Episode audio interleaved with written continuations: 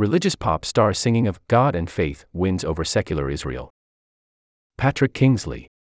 The songs of Ishay Ribo, who was raised in a settlement on the West Bank, are a staple of Israeli radio. He is part of a wave of singers from religious backgrounds who are also gaining a wider audience. The singer and his songs were highly religious. His concert venue, on a kibbutz developed by secular leftists, was definitely not. His audience of many hundreds? It was somewhere in between, some secular, some devout, an unusual blending of two sections of a divided Israeli society that rarely otherwise mix. Ishay Ribo, 34, is among a crop of young Israeli pop stars from religious backgrounds, some from Jewish settlements in the occupied territories, whose music is attracting more diverse listeners and featuring prominently in the soundscape of contemporary Israeli life. This has surprised Mr. Ribo himself. I never imagined I'd play to this kind of crowd, he said, backstage after the show earlier this year at Kibbutz Gan Shmuel, a town in northern Israel originally founded as a collective farm. A decade ago, he said, this kind of crowd just didn't really exist. In addition to Mr. Ribo, other singers from a religious background, like Nathan Goshen, Hanan Ben-Ari, Akiva Turgeman, and Narkis Reuvennager, have also in recent years gained a wider audience. And their popularity reflects a changing Israeli society. The religious right has expanded its influence on politics and society, escalating a clash between secular and sacred visions of the country that underlies the country's ongoing judicial standoff. At the same time, religion has taken on a more prominent and less contentious role in the mainstream music scene. In less than two decades, religious singers have moved from the cultural fringe to widespread acclaim, not only among their people, but in all Israel, said Yoav Kutner, a leading Israeli music critic and radio presenter. If you don't listen to the words, Mr. Kutner added, they sound like Israeli pop. Mr. Ribo is perhaps the clearest example of this shift. Foregoing the erotic and the profane, his wholesome songs are often prayers to God, but sung to pop and rock music played by his band of guitarists. Cause of Causes, he addresses God in one of his biggest hits. Only you should be thanked for all the days and nights. In 2021, that track, Sibat Hasibot, was the most played song on Israeli radio stations, religious and secular alike. Mr. Ribo's journey toward that bridging role began in the early 2000s on the bus to his religious school.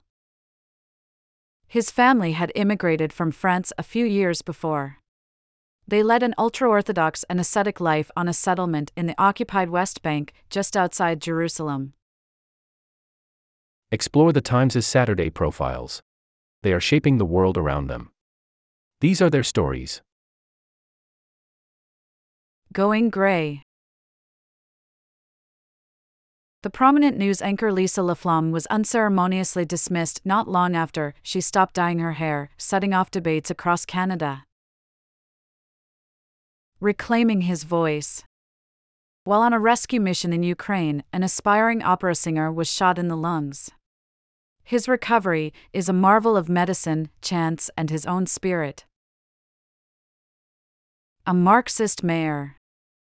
A communist politician in Graz, Austria, wants to redistribute wealth. A focus on housing, her own modest lifestyle, and a hard childhood have helped her popularity. Cleaning up Senegal. Dressed head to toe in plastic, Modou is a familiar sight in Dakar. His goal? Ridding the capital of the scourge of plastic bags. Princess Rita a Texas rancher's daughter landed a dream role as a Roman princess. A battle over the estate of her late husband has soured the reality. The family did not have a television, and Mr. Ribo attended an ultra conservative Jewish seminary. He listened to music on religious radio stations, often liturgical poems sung in synagogues. He typically heard secular music only on the bus to school, playing from the driver's radio. I had this musical ignorance, Mr. Ribo said. At age 11 or so, he began recording simple songs on a portable cassette player. Then, as now, his lyrics were infused with piety, Mr. Ribo said. But the tunes were inspired by the mainstream singer songwriters he'd heard on the school bus. Some four years later, Mr. Ribo bought a guitar and formed a band with another seminary student. He began to practice and dress as a modern Orthodox Jew, foregoing the dark coats and wide brimmed hats of the ultra Orthodox for jeans and sweaters. But his awareness of contemporary music and its customs was still patchy. At his band's first gig, Mr. Ribo played with his back to the audience, unaware of the need to engage with the crowd. Unlike many Israelis from ultra Orthodox Jewish backgrounds, he paused his religious studies at age 22 to serve for two years as a conscript in the army. After finishing service in 2013, he tried to build a hybrid musical career, playing religious music to both secular and devout audiences. He imagined his melodies might sound like Coldplay, the popular British rock band, but his lyrics, he added, would be about God and faith. The challenge was that there were few templates then for such a crossover career. Only a few religious artists, like the folk singer Shlomo Carlebach, had built a secular following. The most successful religious artists were often those, like Etti Ankri and Ehud Bana'i, who had started out secular, became more devout, and then took their original audiences along with them. Mr. Ribo's problem, initially, was that the music industry didn't understand what I had to offer, he said. When he sent his music to mainstream record labels, they all turned him down. Mr. Ribo forged ahead, self releasing the first of five albums in 2014. He hired a secular manager, or Davidson, who marketed him as if he was a secular client, booking him to play at mainstream venues and securing him airtime on non religious radio stations.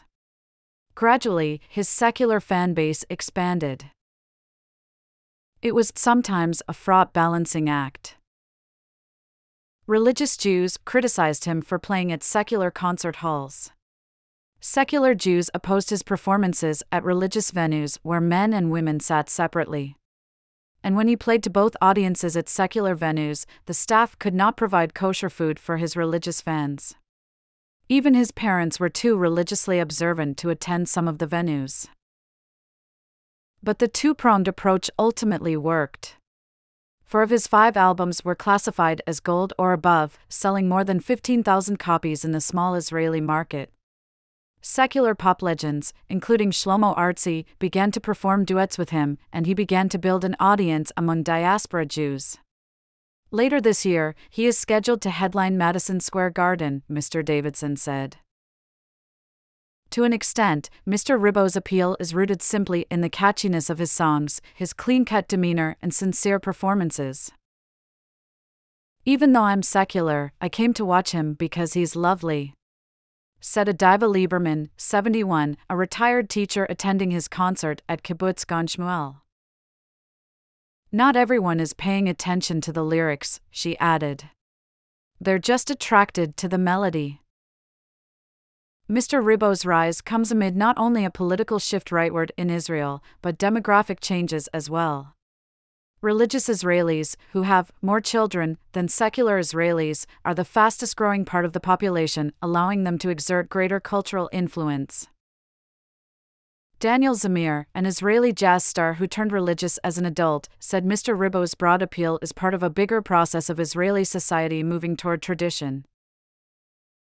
Simultaneously, Mr. Ribo's rise embodies a converse but complementary trend greater willingness among some religious musicians to cater to and mix with mainstream audiences, and greater demand among religious audiences for music with a more contemporary sound. It's a dual process, Mr. Zamir said. Mr. Ribo is emblematic of this new generation that saw that you could be religious and also make great music, Mr. Zamir added. For some secular consumers, the rise of popamuni, faith pop in Hebrew, has been jarring. I am not interested in hearing prayers on my radio, wrote Gal Uchovsky, a television presenter, in a 2019 article about the proliferation of Mr. Ribo's music. I don't want them to explain to me, even in songs that brighten my journey, how fun God is. Mr. Ribo's latest song, I Belong to the People, also caused discomfort among liberal Israelis. Released in early April, it is an attempt to unite Jews at a time of deep political division in Israel. But critics said it unwittingly sounded condescending to people from other faiths, implying they were idolatrous. Mr. Ribo has also caused discomfort within the religious world. Some ultra Orthodox Jews, particularly their religious leaders, feel he has delved too far into secular society. Early in his career, Mr. Ribo personally felt so conflicted about this that he sought his rabbi's approval for his work. To avoid alienating his religious base, there are still some lines he refuses to cross. I'd love to write a classic love song, but I won't, Mr. Ribo said. It's not my job or duty. Still, some feel he has already compromised too much. In a popular sketch performed by an ultra Orthodox comedy duo, an ultra Orthodox man is asked if he knows any secular singers. The man pauses, then replies, Ishay Ribo.